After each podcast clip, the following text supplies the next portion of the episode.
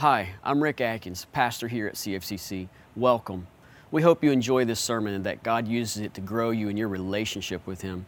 Before we get started, our goal is not to replace your investment in a local church with online content.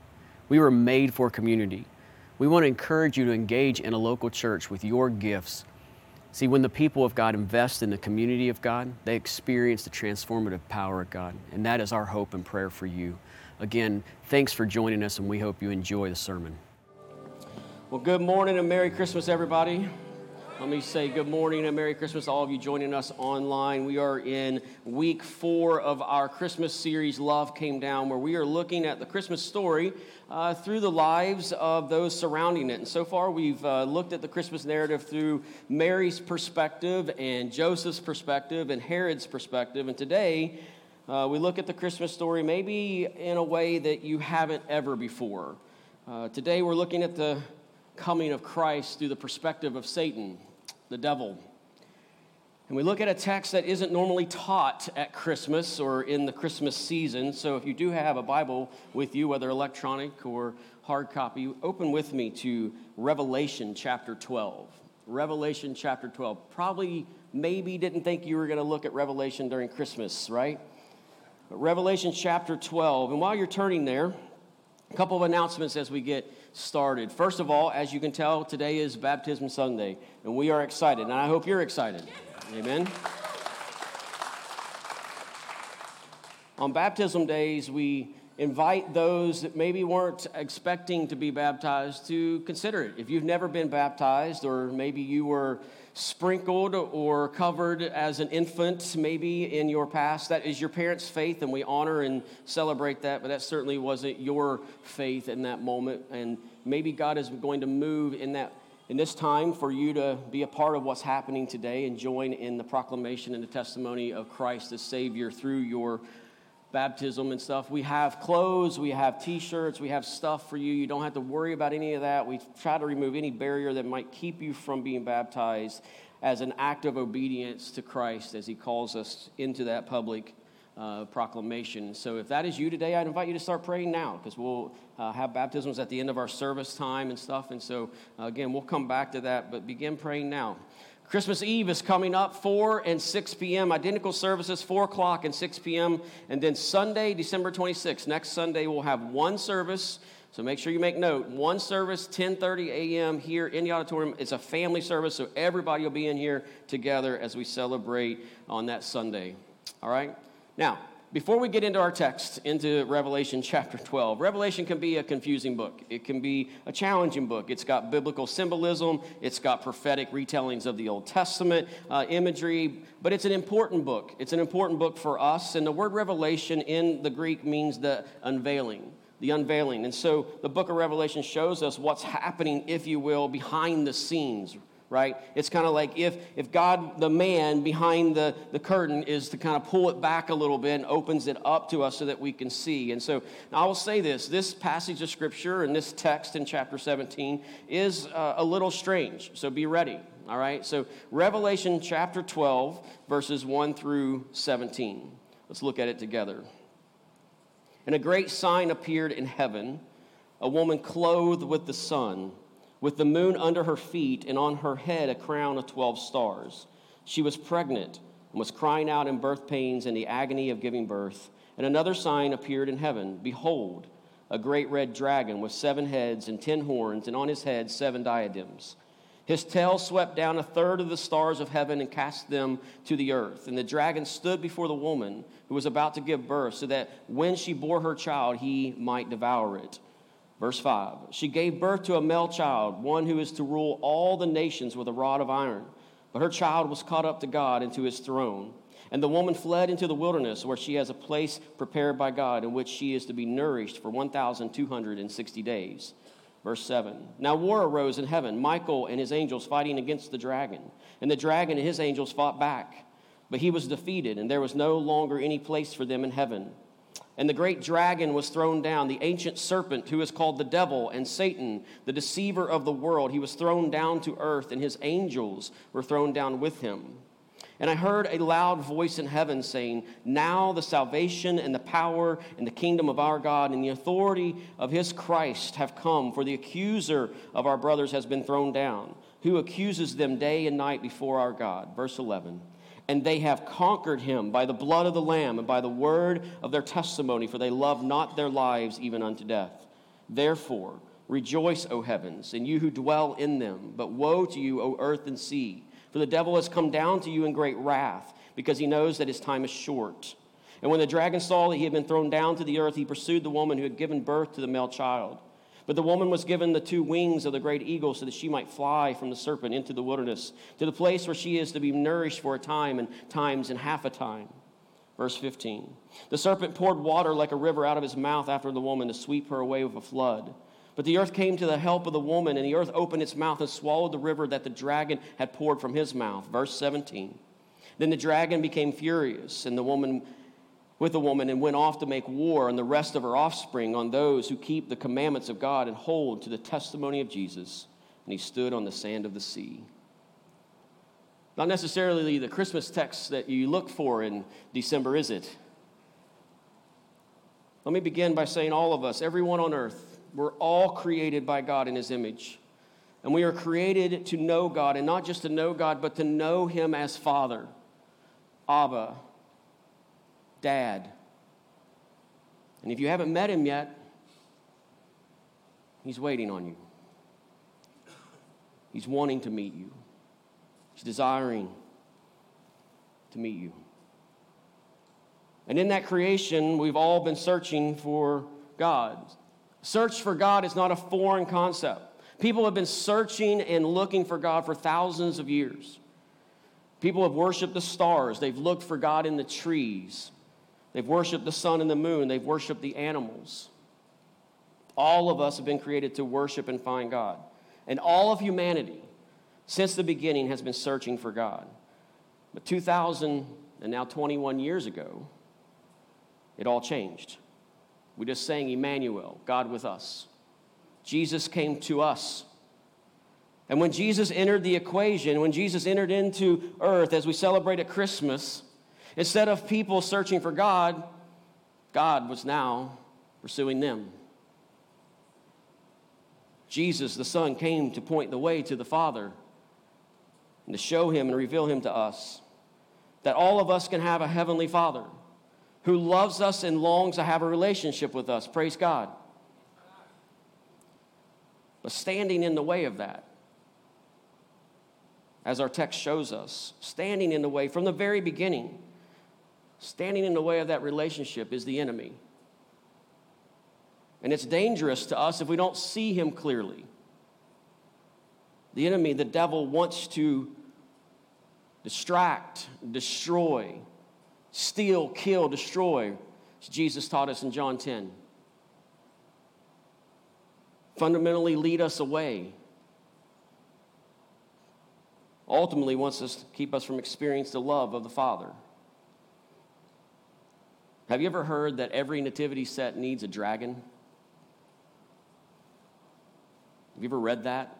I've read it and I've said that a few times to others. It might look like this. That's Revelation 12, in a sense. Not usually associated with the Nativity, right? This is important, though. You probably never imagine it like that, but that's exactly how the dragon would want it. Exactly how he would want it. Not only to believe he doesn't exist in the Christmas story, but that he doesn't exist at all. Now, in our text, let me explain a few key parts to help us understand kind of what's happening here. The woman who's giving birth, as some would think that might represent Mary, it doesn't. It represents God's people, the people of God, the nation of Israel in the Old Testament, but it represents God's people. The son that she has, the male son, is Jesus Christ. And the red dragon, as we've already said, Satan, the devil, And in that sense, the Christmas story was not so much a silent night as we understand Revelation in the unveiling. The man's kind of pulling back the curtain so that we know that there is this cosmic battle that's happening. The text gives us a glimpse into that reality, right? And what is telling us today, right now, in this moment, that life is not a game. It's not a game. It's not something that we haphazardly go through day in and day out. It's not a game. Heaven and hell are real. Eternity is real. And Jesus died so that he could give us a way into that eternity with him. But there's an enemy. There's an enemy out there who desires to destroy the testimony of Jesus and to keep away, keep us away from the faith that we are to have in the one true God. And at the end of our text, which we'll get to in a little bit, verse 17, that's Satan's perspective. That's Satan's perspective. He goes after God's children. He recognizes his defeat. He goes after God's children. His perspective on Christmas, as we've entitled this, Satan's perspective, is that he goes after those that God loves, God's children. He couldn't defeat Jesus, so he goes after us. And that's why we do well today to be reminded or maybe learn for the first time the tactics of the enemy. See, the birth of Jesus commenced the death of Satan as promised to us in Genesis 3. When the fall occurred at the very beginning of the Bible, when sin entered into that moment, there was a, there was a promise made that, that the enemy would be defeated Satan, the devil, the great deceiver. And Jesus' birth commenced the death of Satan. The birth of Jesus declared the death of the ancient serpent. The death and resurrection of Jesus defanged then the dragon. But here's the truth the dragon's been defeated, but not destroyed. When Jesus rose from the grave, he removed from the, the dragon's arsenal death. And when he comes back to set up his kingdom, he will remove the dragon once and for all. But until that day, we have to deal with the dragon. He is cornered, not caged. He's defeated, not destroyed. And the question is how do you see him? How do you see him today? Do you see the enemy clearly? I mean, I'm not afraid of the devil, but I realize he is clever. He's annoyingly resilient, cunning, as the Bible describes. And every time you think you've overcome, he shows back up. A.W. Tozer, pastor, theologian, he said, The world is not a playground, but a battleground. We're not here to frolic, we're here to fight. So, since the devil's goal is to ruin and wreck our lives together and stand in the way of our relationship with our Heavenly Father, which is what we've been looking for and desiring, right? Let's look at the ways that the dragon comes to fight and recognize his goal of keeping us from the love of the Father. Here's two ways I'll give you. Here's the first one He lies about our identity, He lies about your identity. In verse 10 of our text, it says, And I heard a loud voice in heaven saying, Now the salvation and the power and the kingdom of our God and the authority of his Christ have come. For the accuser of our brothers has been thrown down, who accuses them day and night before God. There's a battle for our hearts. It's a battle for your heart. God designed us to be loved deeply daily. And the dragon tries to convince us that you can't be. The dragon tries to convince you that you can't be loved deeply, and you certainly can't be loved on, on the daily. That you won't be loved deeply and daily, and that you don't deserve to be loved deeply and daily. And when we fall into believing that lie, when we base our identity on that, we'll base then our identity on one of four things that researchers, psychologists have found that are to be common in those who are struggling with that love deeply and daily from their Creator. These are the four things appearance, how we look, achievement, what we've done associations, who we know, acquisitions, what we own, what we have. And the problem with that is listen, if that is where you and I find our identity in our, in our appearance, in, in our achievement, in our association, in, in our acquisition, the problem with that, if our identity is who we are, who we believe we are, is found in any of those things, we'll either have a very high or a very low view of ourselves. We'll either be too hard on ourselves or we'll be too easy on ourselves. The only way to see clearly, to know deeply and daily that we're loved, is to get our view from God, from our Heavenly Father, our Creator. Why? Because He's the only one who accurately knows us. He's the only one who can tell us. Why? Because as we've mentioned, He's the Creator, He made us. So He defines our identity. He reminds us of our identity throughout life. But when our identity with, is found in these things, by these things, we identify ourselves by these things. The problem we always run into is honesty, right?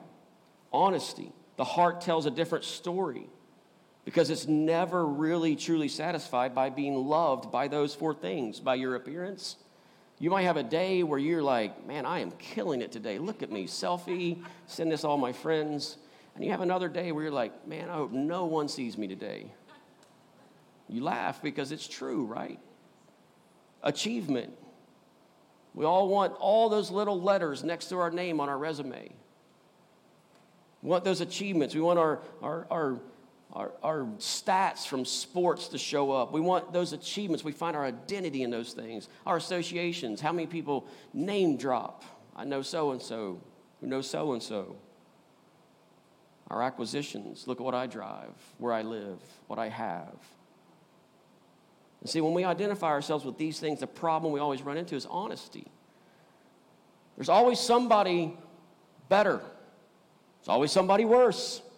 We never focus on the worst, we always focus on the better.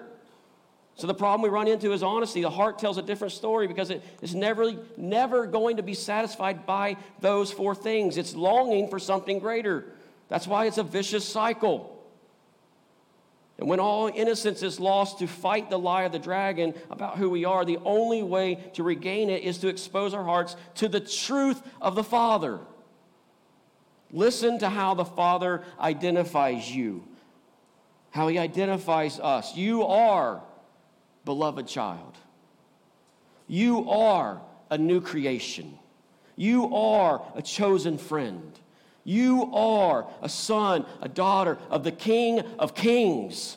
You are a royal heir. You are redeemed. You are forgiven. You are delivered. You are a witness to Jesus. You are a saint. You are a minister of reconciliation. You are an ambassador to the nations. You are a citizen of heaven. You are freed. And the list, we could keep going no condemnation in Jesus. He raised us in Christ. And if you don't see yourself like this, what if you did? If that's not how you see yourself, what if you did? How would that change your life and how you live? God loves you so, John 3:16. God loves you so, not partly, not, not kinda, not sorta, but so loves you he so loves us that he gave. What did he give? He gave his son. He gave his son. We celebrate him giving his son, his son coming to us this time of year. He gave himself. He gave all, right? He gave all to and for us. Let me say this to you. I hope you hear this today, and those of you watching online. We have never lived an unloved day in our life. You need to let that settle. You have never lived an unloved day in your life, ever. That's our proclamation to the world.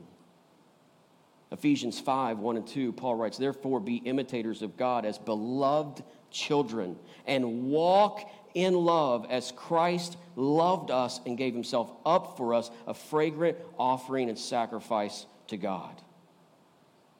As beloved children, we walk in love, powered by God's love. Christ gave himself. There is no greater gift ever given.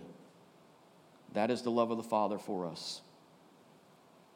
Now we must identify in it and stop listening to the lies of the dragon. That's the first thing. It's the first way the dragon comes at us. Here's the second one. Not only does he lie about our identity, he lies about our destiny. He lies about our destiny. How we understand where we find our identity will affect our destiny. How you know who you are, your identity will affect your destiny. To love others as we have been loved. If we don't receive the love of the Father, which we are made to receive, it is very hard to give love away.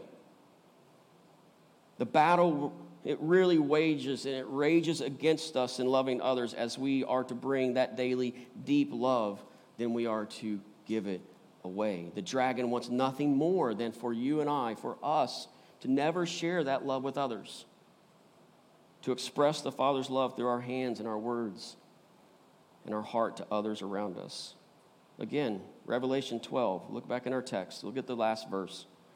Then the dragon became furious with the woman and went off to do what? Listen, listen to these words make war on the rest of her offspring, on those who keep the commandments of God and hold to the testimony of Jesus. Relationships, listen, relationships marked by constant conflict, constant jealousy, confrontation, tension, competition. Relationships that are marked by those particular things more than likely are not allowing yourself. It's because you're more than likely not allowing yourself to receive the love of the Father. So it's affecting our ability to give it to others. And so our relationships begin to experience the expressions of a love empty life. So, again, the, the, the, important piece here is we must be settled vertically because that's where we receive the daily deep love and our identity is settled vertically. These, this is who I am. And as I know that, then I can love horizontally. You see the picture here, right? And if it's not settled vertically, then, then this stuff conflict, jealousy, confrontation, tension all those things are produced when our, when our life is empty of that love. And again, our identity then affects our destiny. The battle for the heart affects the battle for the mind. We see this everywhere. The common thread. Here's the common thread. I hope we all get this one today. We're all hurting in some way. You've never looked in the eyes of someone else who isn't fighting a battle you know nothing about. Imagine the world, how it would change if we truly saw others in that way, how our hearts might be softened. Most of our problems are relational at the core. We all want to receive love, but we have to give love in order to receive it. So we spend time with, I spend time with many who have a lot of panic and very little peace where fear is always present. These are the attacks of the dragon panic and fear. That's the war that he's waging upon us. The great lie of the enemy, again, is God can't love you. And God certainly, because he can't love you, he certainly can't use you to love others. That's where the emptiness comes. It produces, in that emptiness of love, produces fear and panic. But John writes this listen, 1 John 4 18. There is no fear in love. Listen, but perfect love casts out fear. It's Jesus to us. It's what he came to bring to us perfect love. For fear has to do with punishment. Whoever fears has not been perfected in love. I, I love this next part, verse 19. We love because he first loved us. This is John, who's the same writer of the text in chapter 12, right? The writer of Revelation. He's teaching us that God's perfect love for us and in us casts out the fear. What's the fear? The fear of punishment, judgment for the sin, and the fear and a panic attack of the enemy. For God is in control of all things. I love that he says this in verse 19 that we love him and others because he first loved us. It is rooted in, comes down to us as Jesus came to earth at Christmas. He brings that love to us, right? And as he loves us, it's rooted in him coming to us, loving us first so that we can love others. It's our destiny, it's our identity. beloved to love. So, what should be chaos is now calm when this verse is at work in our lives.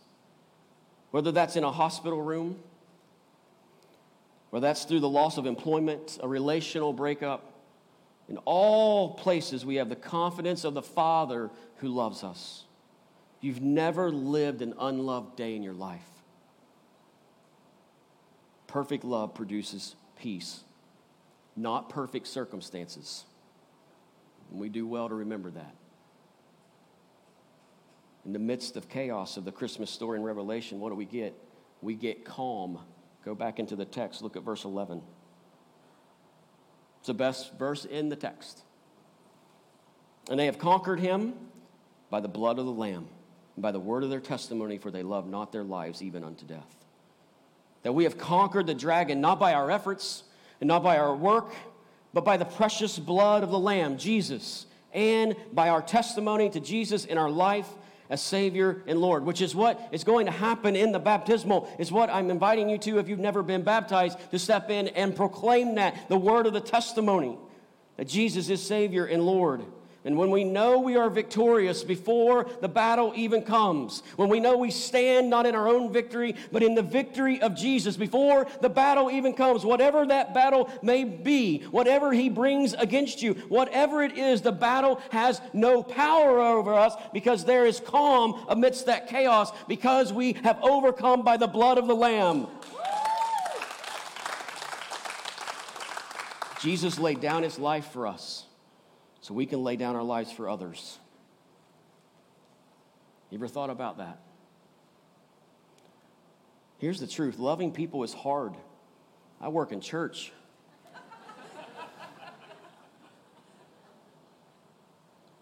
it's a whole lot easier just to sit around a church service or a Bible study and soak it in.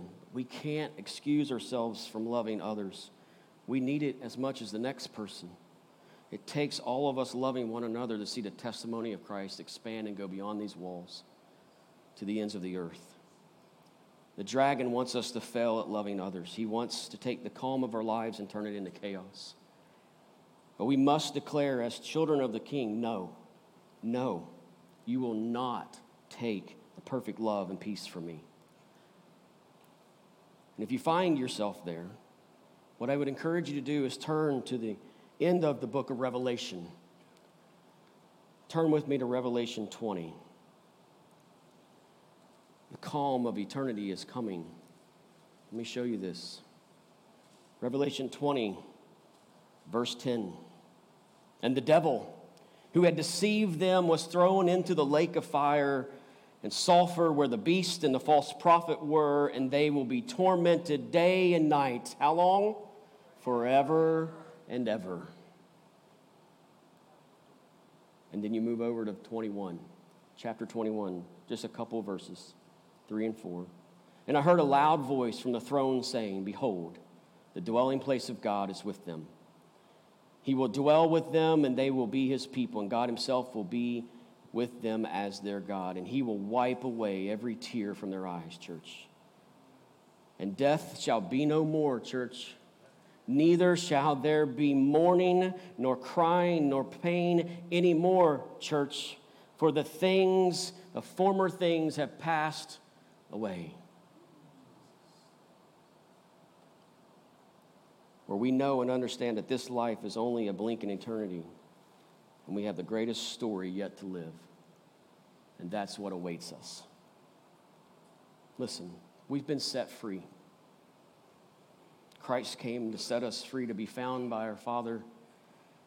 And my hope is that you have found him.